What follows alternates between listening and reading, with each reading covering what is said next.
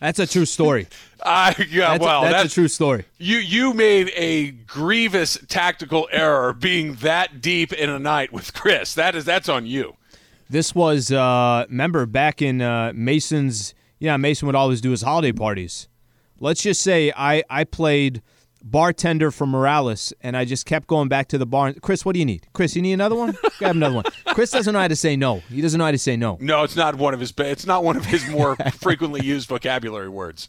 That's not. That's not. One, that's why Chris and I get along as well Yeah, as we do. go. Chris and I have been doing this in one form or another for the better part of 20 years, Mm. and that's because neither one of us really are. The, the phrase, you know what? I think I'm good, doesn't really come out of our mouths. Every every uh, time, every time, Chris. By the way, they were about to kind of close the bar too, and I'm like, eh, "It's for my guy Chris. Just a couple more before you guys leave." They're like, "Sure." Chris, like, "Yeah, I'll, I'll take them." Okay, so there's a couple. long. There's a couple of things going on in uh, on Twitter right now.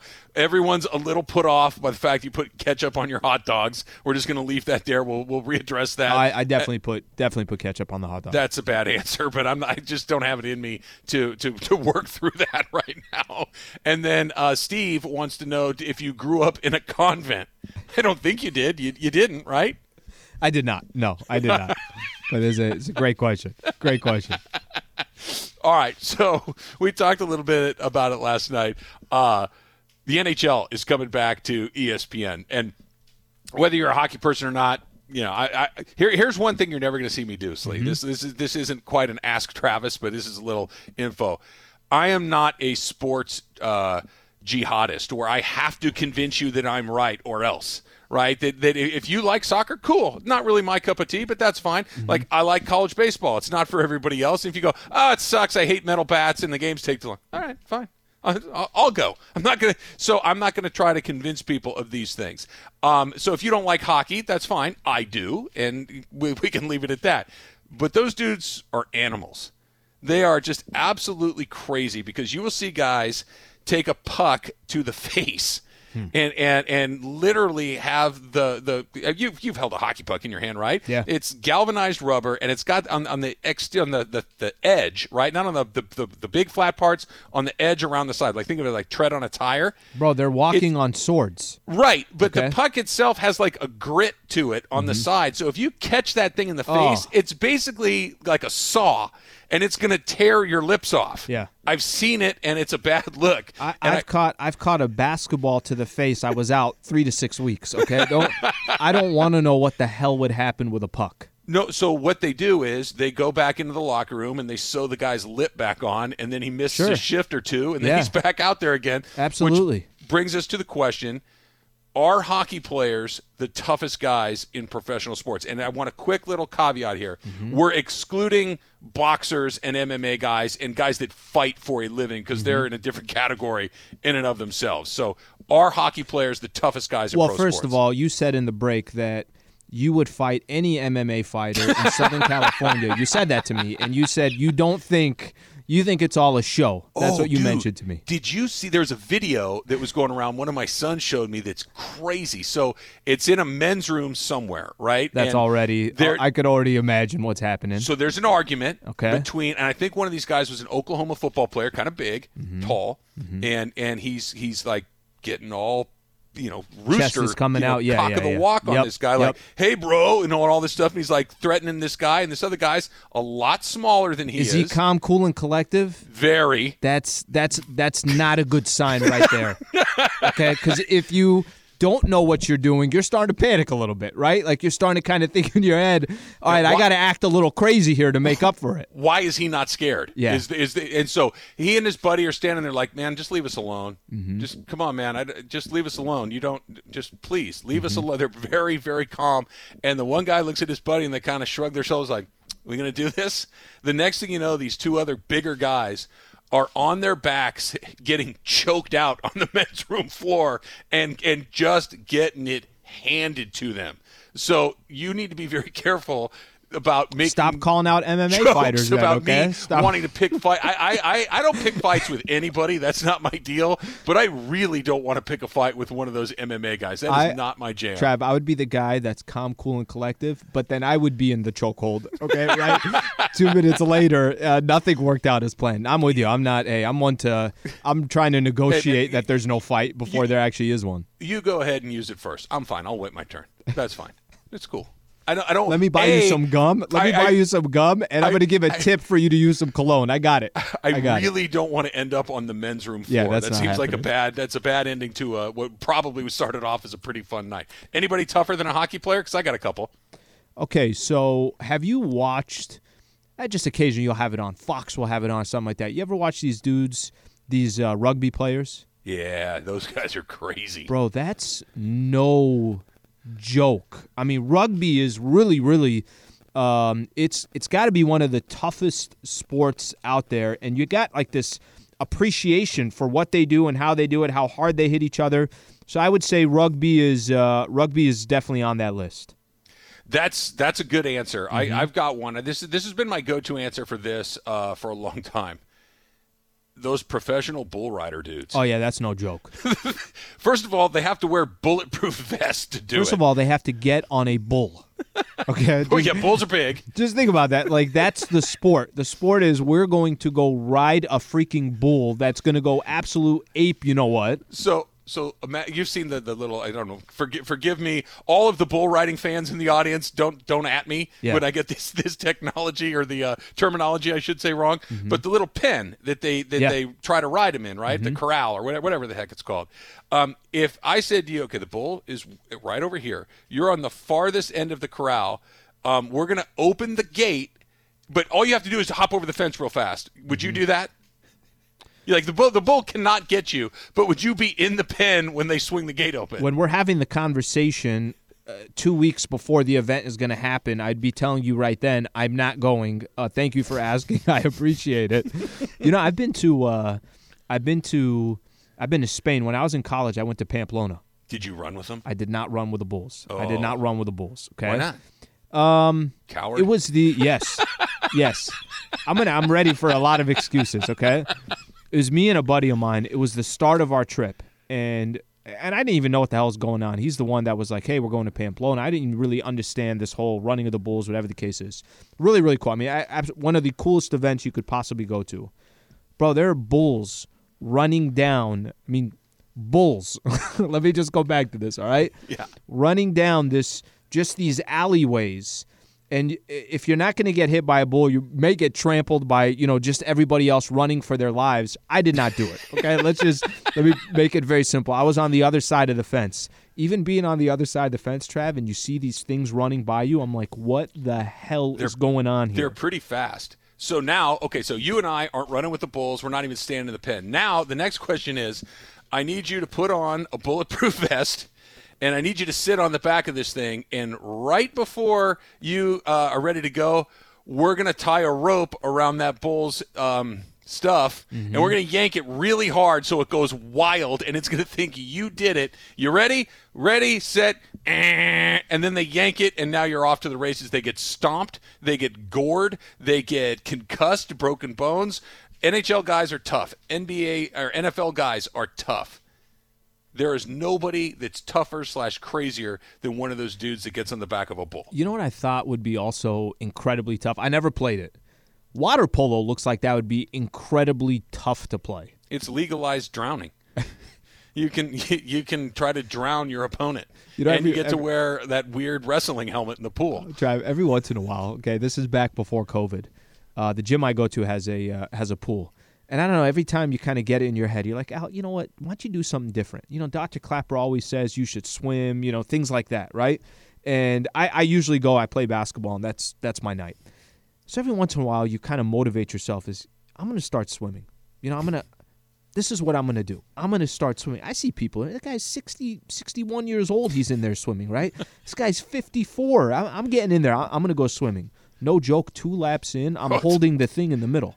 Like I'm, you know, the, little lane lane divider. markers? Yeah, the lane. They just divide the lane. I'm holding it. I'm the only one holding it. If people look at me like, "What is this?" guy- what is this guy doing? I'm like, I'm either I hold on to this thing or I'm going down. We should get you some of those things you could put around Let's your arms. floaty. Like, Get a couple yeah, could- The floaties. floaties are a, a pool noodle that you could ride like a like a horse up up and down. Swimming on its own is no joke. Imagine it being a sport of water polo. So Dr. That's a tough Clap- one too.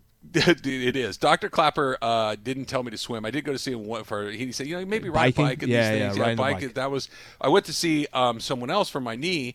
I was training for a Ragnar. Do you know what that is? No, what is that? So it's like it's like a relay race that you do. It starts in Huntington, it ends in San Diego, and Hmm. there's 12 man teams, and everybody runs like five six mile legs, and you take turns until you get there, and then you drink a bunch of beer. So beer. how, how many of those do you have to run? You three, personally? you, three, three, three legs. My legs were I had an eight mile leg, a three mile leg, and a nine mile leg. So it's it's a lot of running, and so I was training to get ready so I wouldn't have a heart attack Yeah. while I was doing it, and my hip started to bother me. So I go to the, the orthopedist, and he said, oh, "What's what's going on?" I said, "Well, my hips bothered me." So oh, okay, well, what have you been doing? I said, "Well, I've been." Running quite a bit. He goes, "Well, how much have you been running?" I said, "I don't know. I'm running like 15, 18 miles a, week? just Yeah. to, to try to to try to get ready for this." He goes, "Let me ask you something." Yeah, what? What? You see a lot of guys out there running that look like you? Uh, no. Yeah, you ever think why? That's so motivational. Yeah. You, you ever think why? Um, n- n- no. He goes, yeah, it's it's not for you. You need to find something else to do. No, this is not swim. Get on a bike. Go do. The, you you are not. You're Sit not on a runner. couch. Uh, Don't move. Watch a game from a seat. Uh, what, what kind of a motivational chat is that? I, I don't think he was trying to motivate me. I think he was trying to prevent me from getting a hip replacement at 40 years old. Why didn't he tell you, hey, you know what? Drop some lbs and then you're on your way. Oh, oh, you think I haven't gotten that before? Hey, doc, my uh, my back. Yeah, and doc, listen. Before you even start, I know, I know. I'm I'm I- I'm having five meals a day. That's I- not changing. I okay? need to lose weight and I need to exercise more. Until then, can I have some drugs and surgery? Can we just can we just cut to the Let's drugs speed the and surgery part Let's of this? speed up the process here. Yeah, I we don't have all day. I'll, I'll, I'll, I'll start eating better later. Until then, can you inject that stuff into my spinal cord to make me feel better? Can we do that? All right, how about the uh, how about the sports? Easiest sports. So you said the toughest sports. What about the easiest? Um, Baseball looks like they're chilling. yeah, Looks like they're hanging out. I mean, if you- players are probably not known for their toughness. If you if you get a chance while the game is going on to just be spitting some seeds, have okay, a chew. All right, They used to smoke in the dugouts. chewing chewing bubble gum and and getting a bubble and while the dude's not looking putting on the top of his hat like when you could do things like that compare that to rugby or the bull riding that you were just talking about a little bit different I'll never forget that you. Uh, you're a San Diego guy, so you might remember. The, remember the outfielder for the Dodgers named Mike Marshall. He was actually a pretty good player, but he's hurt all the time. And, I remember being at the Dodger game, and he got removed from a game, and the announcement came: Mike Marshall has come out of the game due to general soreness. like, what the hell?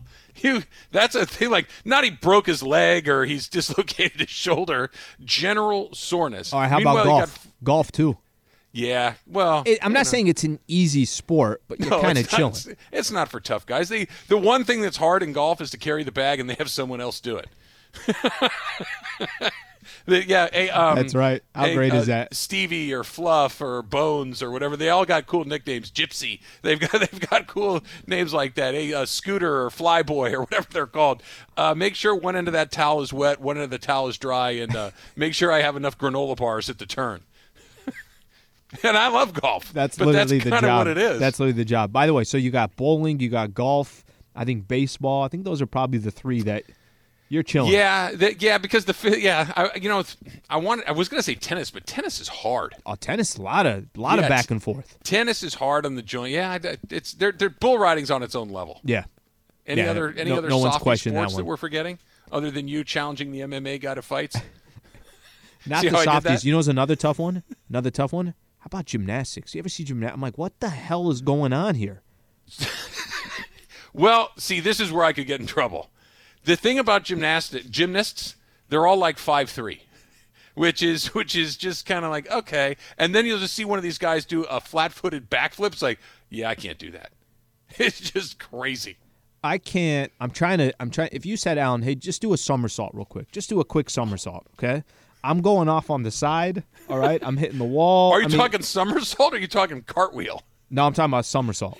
just, just head, tuck your head yes, and roll forward. Just tuck your head. First of all, my first of all, my head wouldn't tuck properly. I'd probably injure my vertebrae. Okay, so it's not a that's not a good thing. I, I got respect for them. I'm not even kidding you. If I attempted a cartwheel or a somersault, I would end up in the hospital. And that that's do me a uh, favor for next show. For next show, put your phone in the corner and just show us your cartwheel. Okay, before we move on to the next thing, I'm just going to say this is the point in my life that I've not no more Ragnars or anything else. I'm the guy now that when I walk downstairs from my bedroom to go downstairs, I firmly grasp the handrail. That's that's that's the point in my life that I'm at where I am go, not. Hey, but Jeff, do you go left foot first, and then right foot's got to get on the same stair, and then left? I, let's, let's just put it to you this way: when I'm going down, my right hand is firmly gripped on that railing because the odds of me going down are not zero. This is great. It is not zero. Oh, that's great. All right, so I put up a Twitter poll um, earlier this morning. The Lakers have those new uniforms, the earned edition, Slee. Mm-hmm. Where does that fall in the favorite Laker uniforms? That's coming up next. Travis and Slee with 710 ESPN. All right, Slee. So uh, we've gotten one that this guy says he's played hockey. He's a trained MMA guy, but he's not interested in that because he just wants to eat tacos with us. And oh, by the way, bull riding guy is bleeping nuts. Yeah, even, even the the fighters and the hockey players know that the bull riding guy is not a guy. That's next level. With. Yeah, that is next level right there. That is by, a bad. Deal. By the way, did you hear uh, LBJ uh, chatted a couple hours ago? Yeah, talking a little bit about the second half of the season for Lakers. I know you want to get into their jerseys, yeah. but Hit let me play this real quick. LBJ on how he's uh, ramping up his body for the second half of the season. Obviously, this year has been you know totally different. It's been like no other year that we've seen uh, before. Well, obviously with the shortened off season and things of that nature. So. Um, but you know, you know that first half of the season, I, I wanted to just try to get my legs back up underneath me, get my wind going, get my rhythm going. And uh, now that I have that, um, you know, now I, I, know I can just, you know, you know, give it a little bit more, you know, push it a little bit more.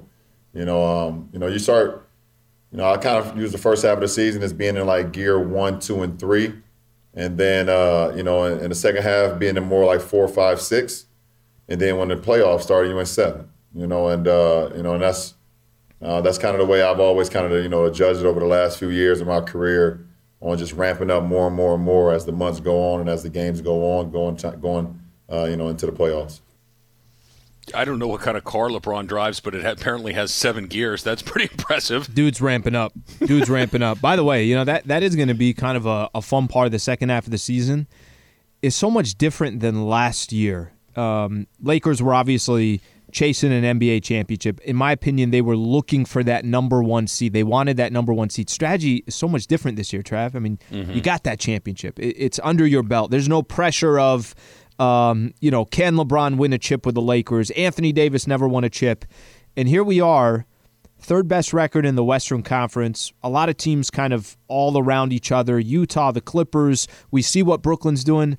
Chad, this is going to be a great second half of the season for the NBA, and LBJ doing it for 18 years. Uh, let, us just let's just say it sounds like he's ready. Well, for sure. And what's you know there's the, the the list of things that are extraordinary about LeBron is endless almost, but hearing what he just said right there is really interesting. That you know, I, I, he he's figured out how to do this. He's been in the league. This is his 18th season, and this idea that he's pacing himself. I, I mean, if you watch it every night, you can see that there are some nights where he's a little bit more aggressive than others, but yeah. it's not blatant. It's not like when he's saying, "Okay, I'm in first, second, third gear," that he's James Harden eating his way out of Houston. He's still LeBron James and taking over games on a nightly basis. It's just that he can find a way to go to that next level that other guys can't get to. The, most mortals have to play at the at the razor's edge of out of control just to survive in that league, and he can kind of throttle back and throttle forward depending on how much he needs to push. Well, it also shows you that you know look at these first 37 games for the Lakers. I think that's what they play 37 games.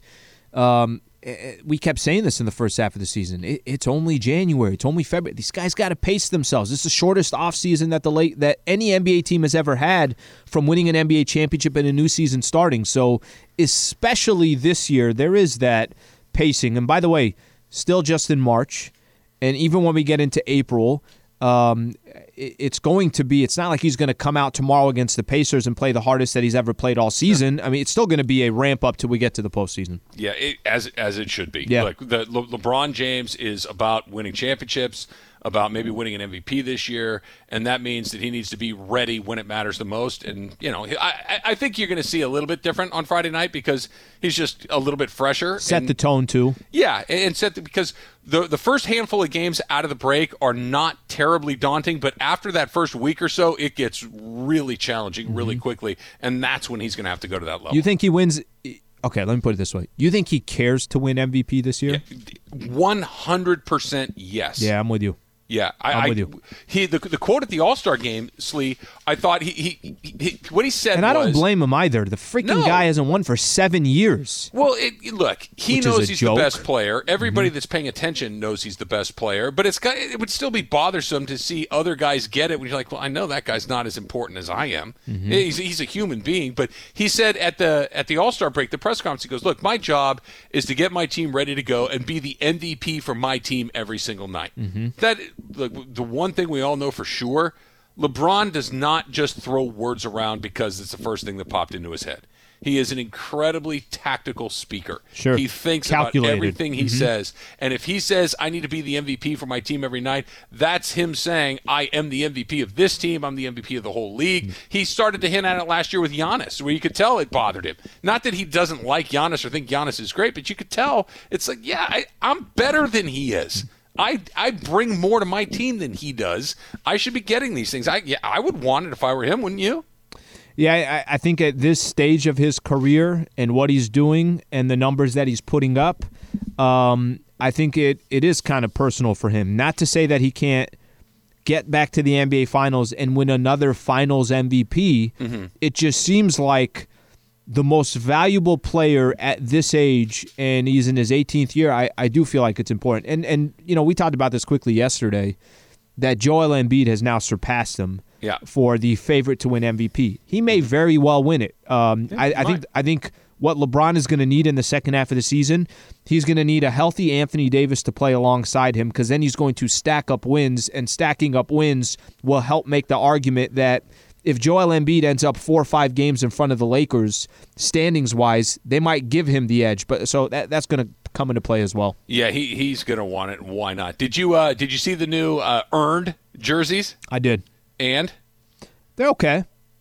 They're okay. Uh, that's never a good sign. uh, and they're okay. You know, I, Yeah. I think. Uh, by the way, I, I get it. I mean, so many of these new jerseys that come out, and there's a reason for it, and players will get different numbers. It, it's all just another revenue stream, right? They want Sure. people to change their jersey up.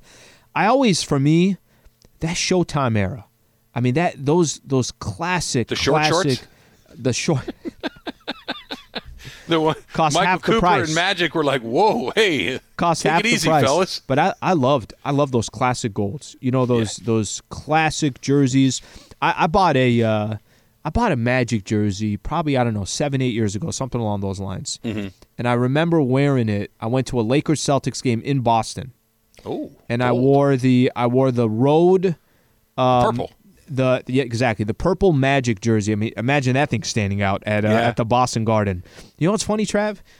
I got so many compliments from Celtics fans. I bet you did. There Yeah, was so much like I believe respect for Magic. It look I, growing up in L.A. in the '80s, the Showtime Lakers were such a big deal, and I loathed Larry Bird. Hmm. I hated his guts. I wanted something terrible to happen to him and the Celtics every single time I saw him on TV. Just take it easy, man. Just take- and, take and it then at some point, you're like, you know what? That dude's pretty damn good. Oh yeah. That that that dude is th- th- he's making this more fun. He th- this is more meaningful. It is more fun because you get to beat him. And I'm sure that the the Celtic fans feel the exact same way about Magic Johnson. I think there's also something about um, you know, at that time. So that game that I was specifically at, it went into overtime. Kobe hit a shot with I don't know how many seconds left. Lakers ended up winning the game in OT. And I think there's something about when you're not facing that player anymore. So if I'm at Staples Center and I see a Larry Bird jersey, right? Or I see a Michael Jordan jersey, it doesn't bother me as much as if I saw a KG jersey at that time or if I saw Paul Pierce, or, Paul Pierce will still bother me. But you know what I'm saying? Like it, it's there's something about their careers are over. You're, you're not playing against that specific person. I think that's where a lot of that respect was coming from. Yeah, no doubt. So I, you like the golden, the one that you just talked about that you had on. That purple one is my absolute favorite. Mm. The one that won uh, my poll the one that was the most popular one I put up were the the black ones, the Mamba ones that they wore last year. Yeah, I get it. Those are very sentimental, you know. Yeah, but the Lakers don't. They're not a the the, the Laker team colors are not black. They're they're purple and gold. But that's what I'm saying. They're sentimental. I, it, it, the meaning of it is is why that would be Laker fans' favorite jersey. I, I don't I don't question that at all. By the way, you kind of kind of look at some of the best uniforms of all time, best jerseys, best unis, right, of all easy. time. Yeah, it's easy.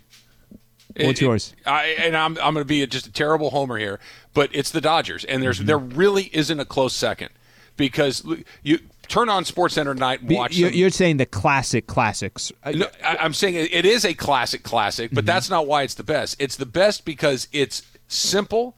Mm-hmm. It's perfect. the The Dodger script is perfect. The white on a Dodger uniform is a color of white that I've never seen any other Major League Baseball team have. It is blinding white. That Dodger blue on it is perfect. And the thing that just sets it off, unlike every other uniform in sports, is that red number on the chest. Hmm. Or it, it's just there, there's no the Dodgers don't have red in their color, but they got that little red number right there on the front that just absolutely makes it. It's the best jersey, not only in Major League Baseball in all of sports. You know, it's funny when growing up in San Diego, there was something I don't know why why it's so it's so stupid, but it, it, it was the case back then. When the Chargers threw on their powder blues, those are sweet. You would have thought. I mean, you would have thought nothing changed with the game. Nothing changed, but they were throwing on their powder blues, and it's like the energy was so different at Qualcomm. It's like, oh no, oh no, they're coming with the powder blues. You know what I mean? It just had this like it had this for some reason it had this um, and everybody always wondered why that wasn't their just kind of their day to day jerseys or whatever the case is. Mm-hmm. Now I don't care, but uh, but back in the days that was the powder blues. That was that was everything. Yeah, no, those those are pretty sweet. But they, so football teams they constantly change them and tinker with them. Unless you're the Steelers, you know, you've got or the Packers, you've got Cowboys. yeah. yeah, but even well, actually, Cowboys no, Cowboys have kinda, changed. Yeah, they yeah, have. they they change them a little bit. The mm-hmm. helmet stays the same, but they all kind of uh, blend together. I got I got one that's not Ask Slee time, but this is important. You ready? Yeah. Does did Slee have his Irv jersey tucked into his jeans? Hashtag Ask Slee. uh, no tuck, but that's a great question. that's a great question. No tuck. Did you have a T-shirt on underneath? Yeah, I did. Yeah, yeah. come on. Okay, good. We've talked about each other's uh, physiques. Uh, I had I probably had a sweater underneath. I had a turtleneck. Well, that's what you know. You can wear the hoodie, and you can kind of sort of get away. I don't know if you want like a sweater. Like I don't know if you're going Mister Rogers I like did, cardigan I did a. I did a turtleneck, sweater, and a jacket. I threw everything on. this is from Dean. It says, even as a 42 year old, the back of my thighs hurt watching Rick, Rich Eisen run the 40 at the combine. Yeah, no, look, there comes a time that running fast is a really bad idea. When was the last time you ran as fast as you could, Slee? Um, man, I, I can't remember. Honestly, I can't remember. I've I've done uh I've done some, and this was probably five six years ago. I've done half marathons before, but mm. you know mm-hmm. how slow I would run for a half marathon. I mean, obviously you're not trying to sprint. If I sprinted right now, God knows what would happen. Hamstring de- demolished.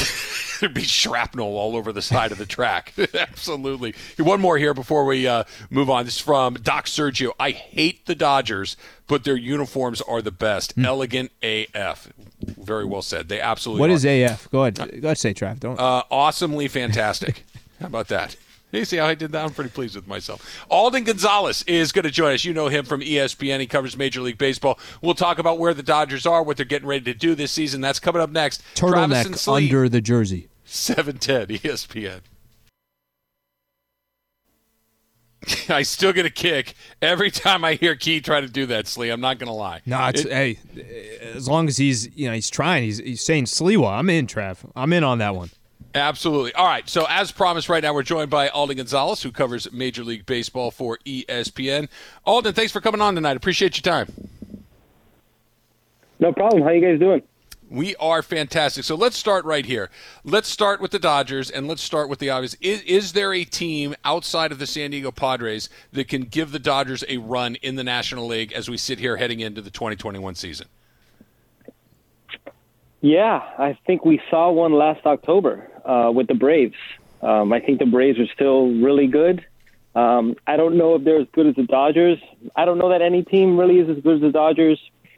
I sort of right now I put the Dodgers on sort of the top tier in the National League, and then right below that you have the Padres, you have the Braves, you have maybe the Mets. I think they've sort of elevated themselves to that tier too. Um, so that's really it right there. Um, but look, I mean, crazy things happen in the playoffs. Um, the Braves are certainly good enough. They should have won the National League Championship Series last year. They were up 3 1.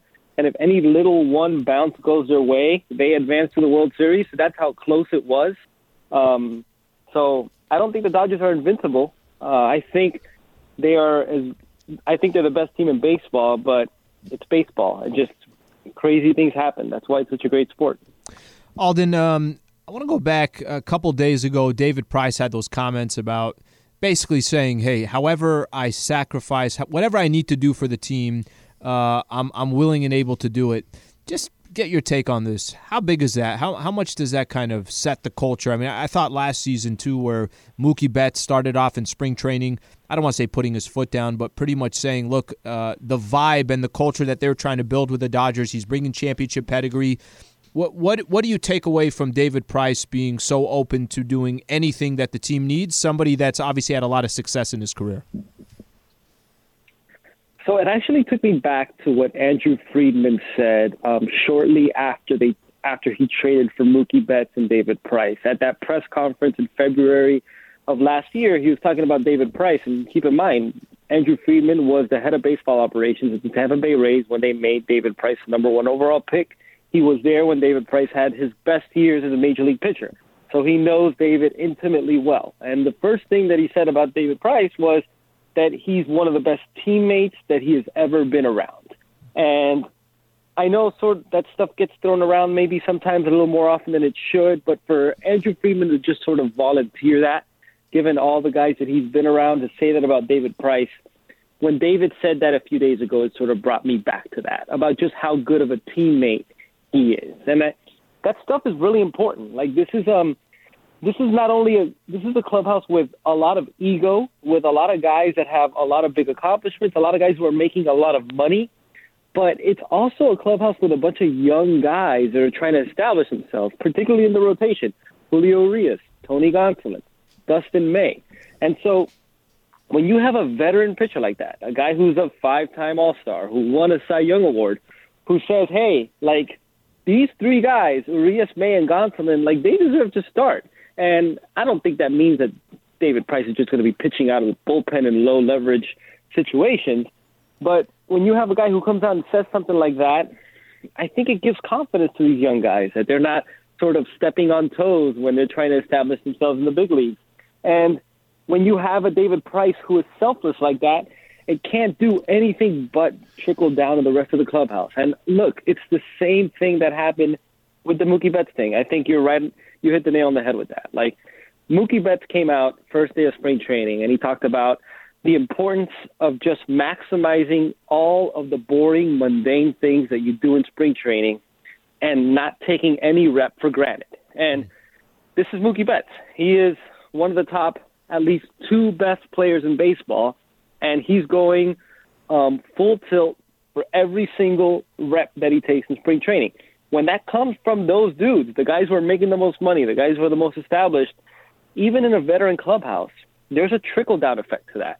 And, you know, having conversations with people on the Dodgers about just when they reconvened last year after the sports shut down and they had that summer camp period um, in July, there was sort of like a there was a hunger about this team that was like almost palpable, like to, to a level that maybe they hadn't even experienced before about just wanting to get back together and wanting to maximize the talent on this roster. And look what they did during the season. They won 72% of their games. you only do that if you're not sort of taking anything for granted. You know, if you're just, and I know it's a boring cliche and I get tired of hearing about it, but it's so true with this team they just tried to win every pitch, right? And that was sort of like a tone that was set by Mookie. And I think just, I, I think it's true that David coming out and being selfless about stuff like that, that just contributes to just sort of winning culture. And look, even last year, David Price, he opted out of last year. Um, but he kept tabs with these guys. He was on their text message chain. He was trying to encourage them as often as possible.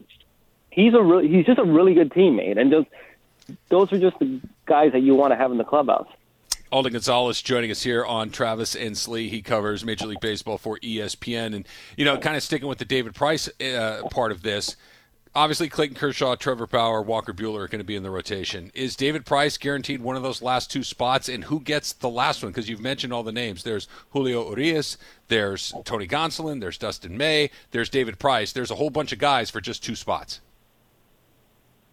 Yeah, that one's tough. It, I think um, to narrow it down, I think Julio Urias gets one of those spots. Um, I think he's earned it.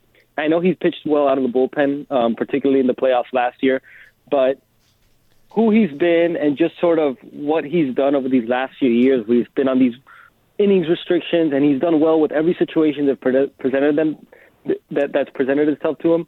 I think Urias earns one of those spots. So right now you have four, um, and I think that fifth one is going to continually fluctuate.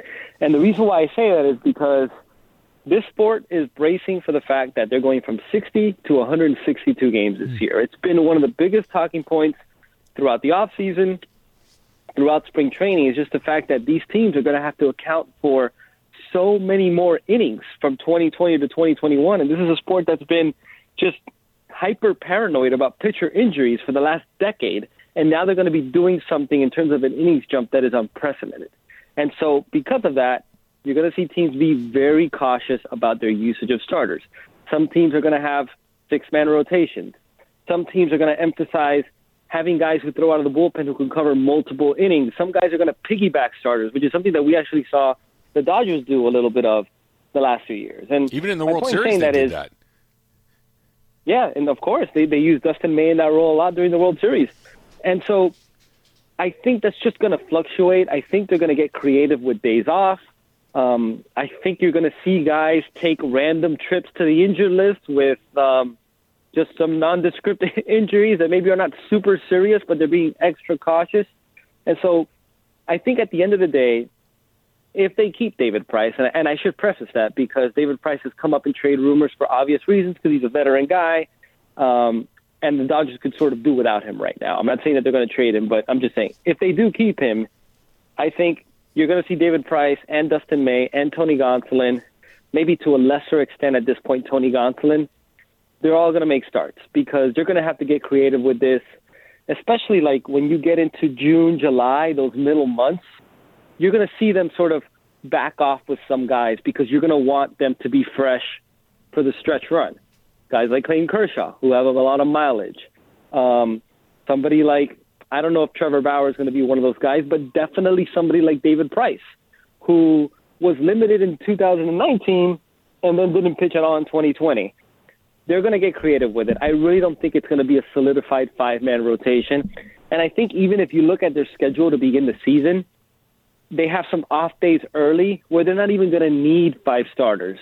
So I wouldn't be so focused on that solidified traditional five man staff because I think it's going to change a lot outside of those locks that you mentioned, which would be Kershaw, Bauer, um, and um, Walker. And Walker Buehler. But even those guys, they're gonna want they're gonna want to give them breaks too, because I'm telling you, everybody's really worried about what's gonna happen here with this huge innings ramp up. Nobody has any answers, and they're all just gonna have to try to figure it out as they go. Alden Gonzalez covers the uh, Dodgers for ESPN, uh, taking some time to join the Travis and Sliwa show. Alden, I- am curious about this. I know it's way too early, but what do you think happens with Kershaw after this season? And if you're just, uh, I guess Travis and I were doing this last week. We're trying to kind of think of from a value perspective. What what do you think would be a good contract or a right contract with Kershaw and the Dodgers if he is to extend after this season and stay with the franchise? I think something very similar to what he signed um, a couple of off seasons ago, which is sort of high average annual value, but just a short term contract. It's what the Dodgers would want, but frankly, I think it's what Clayton Kershaw would want. I remember something that he said when he signed the extension. I think it was October of 2018. I might have the years off, but I think that's right. Um, he, he actually he actually told me this. Um, the following season. Um, I asked him about not going into the free agent market and not just sort of using his name to create leverage against the Dodgers, um, similar to like what Derek Jeter did when he was sort of at the end of his career with the Yankees and he ended up getting a really long term contract where the Yankees sort of overpaid. Kershaw didn't do that. He just stayed with the Dodgers and figured something out that made sense. And his reasoning for that, what he told me, was that he never wanted to sign a contract that he didn't feel like he could live up to. Hmm. Um, and I think he's at this phase in his career where I think that what he's been able to do the last two years has given him some optimism that he could prolong his career even further. But I think he's also, and he touched on this um, during spring training earlier, he's kind of in this year to year sort of phase with his life, with his kids mm. getting older, um, with him, especially having already won a World Series, which was literally the only thing left for him to do. Um, him already getting really a little deep into his 30s now he doesn't strike me as somebody who's just going to hold on for as long as he can. Um, so I think what would make the most sense at the end of this year is a short-term deal, but he's getting paid top of the market because he's still that kind of pitcher. Um, you look at his numbers over the last few years. You could focus on his velocity all you want. The guy gets hitters out, plain and simple. So he's still been really good. Having said that, though, I think the draw of the Texas Rangers, pitching for the Rangers, pitching for his hometown team, I think that's real. How real that becomes, I don't know. The Rangers are obviously not a very good team right now. Um, but, you know, having spoken to people on the Dodgers, like, if Clayton Kershaw wants to come back, they're going to try to figure something out because they're not just going to let him walk out the door if he really wants to come back. If he wants to end up pitching for the Rangers, that's a different story. Um, but I think it'll just end up coming down to one of those two teams. Alden Gonzalez joining us. Alden, I got about a minute left here. I know that Dave Roberts is saying he wants Kenley Jansen to be his closer. If, in fact, that doesn't work out, he's looked pretty good so far in spring training, but we've seen the way that the seasons have unfolded the last couple of years. Is the backup plan in house right now, or do they go look somewhere else? If it doesn't work out, they can go look somewhere else, and they can get somebody at the trade deadline. And they've shown that they're they have the willingness and the ability to do that. Um, if it's in house, that's where it gets a little bit tricky because the Dodgers have bullpen depth, but what they've wanted for that ninth inning is guys who consistently miss bats. But somebody like Brusdar Graterol, Blake Treinen, good relievers, they don't miss enough bats. Joe mm-hmm. Kelly does miss bats, very erratic. A wild card that I threw out the other day, somebody like a Corey Knebel, if he could mm-hmm. tap back into what he was two or three years ago. But we'll see. I think right now the reason why they're saying that is because the, Kenley Jansen is probably their best option because he misses bats and he's been fine. If not, he hasn't been the dominant 2017 Kenley Jansen. If it doesn't work out, this is the last year of Kenley Jansen's contract. They could go out and access somebody via trade. Those closers, those veteran established closers, they're always available if you have the prospect capital to give up, and the Dodgers have that. Alden Gonzalez covers Major League Baseball for ESPN. Alden, appreciate your time tonight. Thanks, Thanks so Alden. Great stuff, man. No problem, guys. Take care. Okay, take care. All right, Slee, we're at the end of the line. We got one more to go, which yeah. means it is time for the dump. That's coming up next. Travis and Slee, 710 ESPN. Unbelievable setup.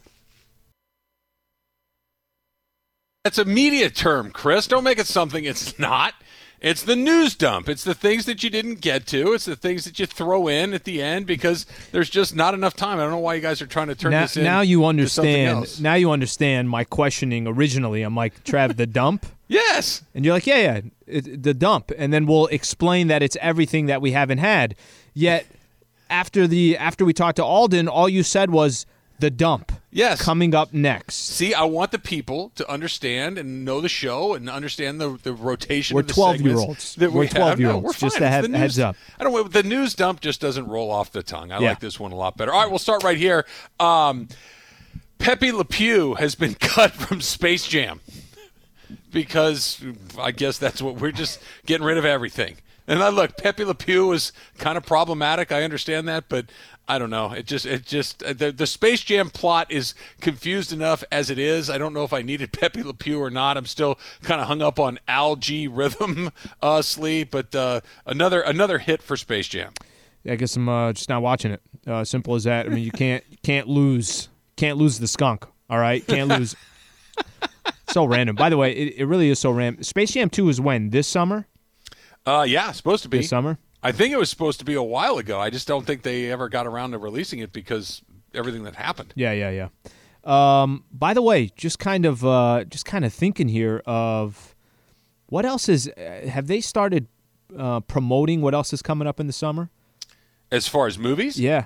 I haven't. I mean, Co- coming to America, you were not a fan of. You said Well, that you weren't crazy about it. I You wasn't crazy about it. the- it. It wasn't terrible. Mm-hmm. It's not like I'm. I'm not telling people to stay away at all costs. Well, I'll quote, just- I'll quote exactly what you said. You said it's the worst movie you've ever seen, and you'd be down to fight an MMA fighter in Orange County. You Yeah, put both give, of those together. Give him my address. Eddie Murphy's never made me laugh once in my entire life, and I like to mess around with MMA guys. It was fine, and, and and that's probably being a little overly generous. It was it was okay. There were some very funny scenes, some very funny lines. The movie itself, not so great. Uh, Dana White bet a million dollars on Jake Paul uh, to lose the fight. He's got a uh, Bellator fight coming up, uh, or I should say, a UFC fight coming up against Mm-hmm. Ben Askren. One million dollars, Dana White on Jake Paul to lose. I wish I had a million dollars to bet on it too, because I'd like to see him lose. Slee. Wow. Betting a million dollars on that. By the way, you want to talk about uh, um, what a kind of good strategic move because now all of a sudden we're all talking about this fight. I'm sure there's going to be a lot more people that watch the fight because they're curious if Dana White's going to lose that million dollars. You know what's going to happen and all that? He'll make a lot more than the, the million uh, either way. Yeah. Did, did you? So the whole Jake Paul thing. Did you think that Nate Robinson was going to get him? Because I did. I, Nate Robinson's a professional athlete who was an NBA player, was a high level college football player at the University of Washington, and is absolutely jacked. And I'm thinking, okay, he's going to turn the YouTube guy inside out, and it didn't go that way. It was Okay. the exact opposite. So I don't know much about you know MMA, boxing, all that stuff, but on Joe Rogan's podcast, he's talked about how um, Jake Paul is not a bad fighter. I mean, this guy, it's not like he's just walking in for his first fight. It's not like he's doesn't know what he's doing. I mean, anytime you got somebody that that's what they kind of train for and that's what they've been doing. I know he's an entertainer more than he is anything else. Probably going to win that type of fight. Ben Askren is as this guy's name, the the guy Yes. that he's fighting against. This is an actual MMA fighter. So Yeah, I think there's a reason why fighter. Dana White is throwing a million dollars towards him. Here's what you know about Dana White: not a dummy. Oh, you know, no, no, he's this this guy. You know, like him or not, right? Right. Dude knows what he's doing. He's running an incredibly successful business. Are you an Uh, MMA guy or no? Are you? Do you watch some of those UFC fights or no? w- once in a while, yes, it's not it's not at the top of my list of things that I love, and I I, I don't like watching someone take a beating. It's just it's not it's just not my deal, and and the UFC can. That you're going to get that at least once on one of those cards, and probably a lot more than once. I don't like seeing a guy on his back with his hands at his side, getting his face caved in. I just, I, I don't that. So we're both very uneducated about the sport. So I want to put that out there because Yeah. that's the truth. And I know it's a, um, it's an incredibly like you know, look at the terms. It's an art, right? It, it is an art in its oh, it's, own way. It's highly skilled. I'm not taking anything away from But I'm with you. Trav. Yeah. I'm with you. I'm not. I can't watch like that. Doesn't do it for me. When the dude, when they're both standing, it's one thing, and they're getting shots in, whatever the case Yeah. is. But I'm with you. When when a dude gets knocked out It's and they just bloody, too. keeps, you know, gets keeps getting his head pounded, and I'm like, no, I'm good. Yeah, I'm good off of that. it's bloody. All right, so some of the national days. Today is National Funeral Director and Mortician Recognition Day. Absolutely, it's a I big mean- day. I called 14 Are you supposed to go down them. to the funeral home and just drop off a basket of cookies? called Like, fourteen of them to thank them for their service. I mean, I understand That's it's so an important part of society. Who Somebody's got to lay us to rest for good, but uh, Who makes these? I, I don't know. I'm, I mean, okay, funeral director and mortician. Is there a difference? What who Big does difference. what? Absolutely big. That's actually disrespectful to the industry that you don't know the difference. Educate me. What's the difference? I don't want to do it right now, but the show's about to end. I want to just keep things flowing. What's the guy that when you come through the door and he's there in the dark suit and he talks very softly and he wishes you uh, con- con- the condolences and he's got the white shirt and the black tie and he's got the bags under his eyes. He Yeah. says, "I'm very sorry for your loss. If there's anything we can do to help." Is that the mortician or is that the funeral director? Um, or is the mortician the guy that drains the blood? I'm done with that topic. I, I got no idea. Well, you- I don't know the difference. Uh, I just know that those are very expensive.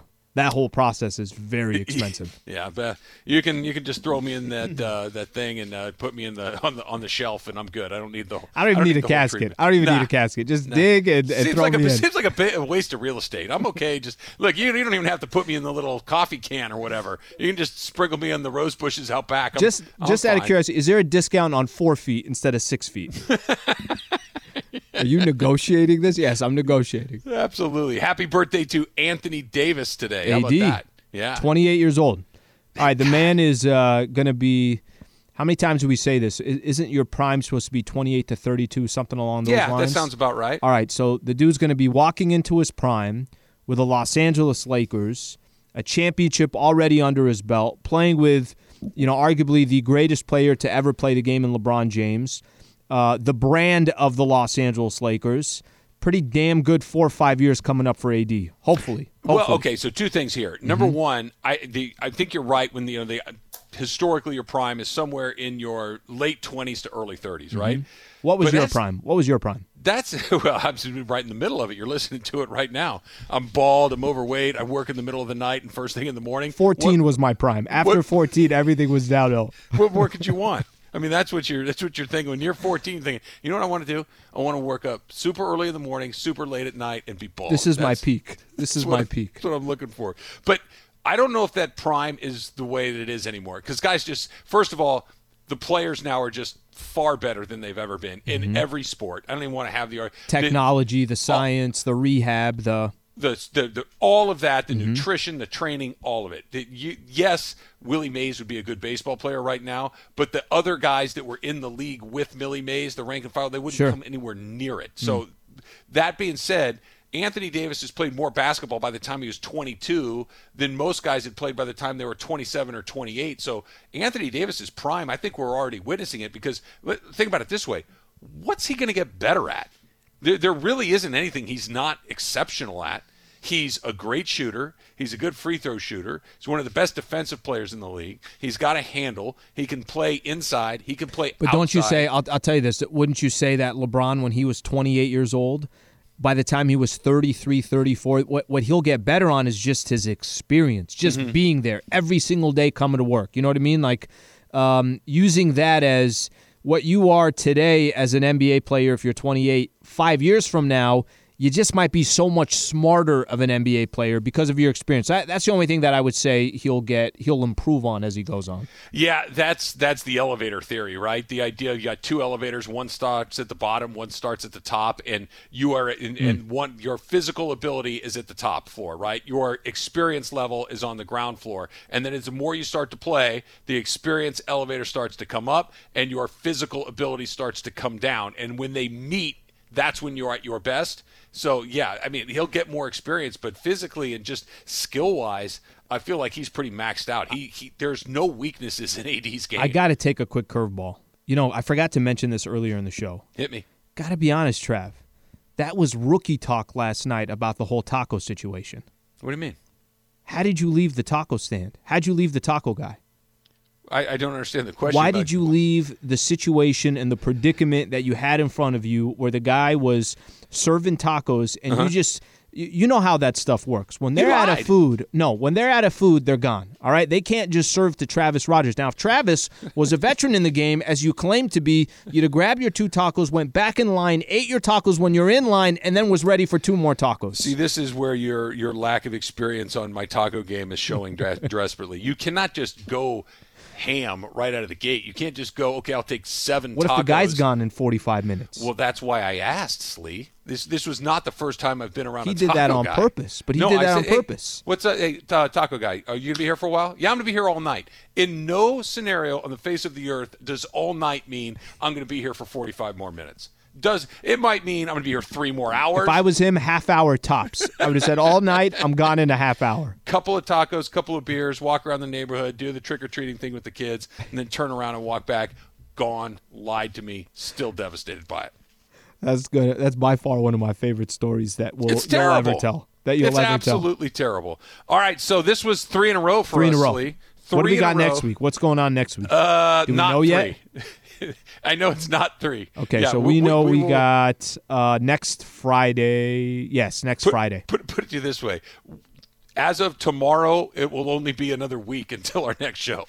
So about a week. Week we'll be back, back in a week. But that doesn't mean that we're not around. I mean, you're doing all your morning stuff. I'm doing all my Lakers stuff. Absolutely, and that gives them a full week, Slee, to get a whole nother round of Ask Slee. So make sure you send those. We'll read your tweets tomorrow morning. Slee's got you covered on all things Lakers. Until next Friday. Good stuff, buddy. We will see you then. Fantastic job, Slee. 710 ESPN.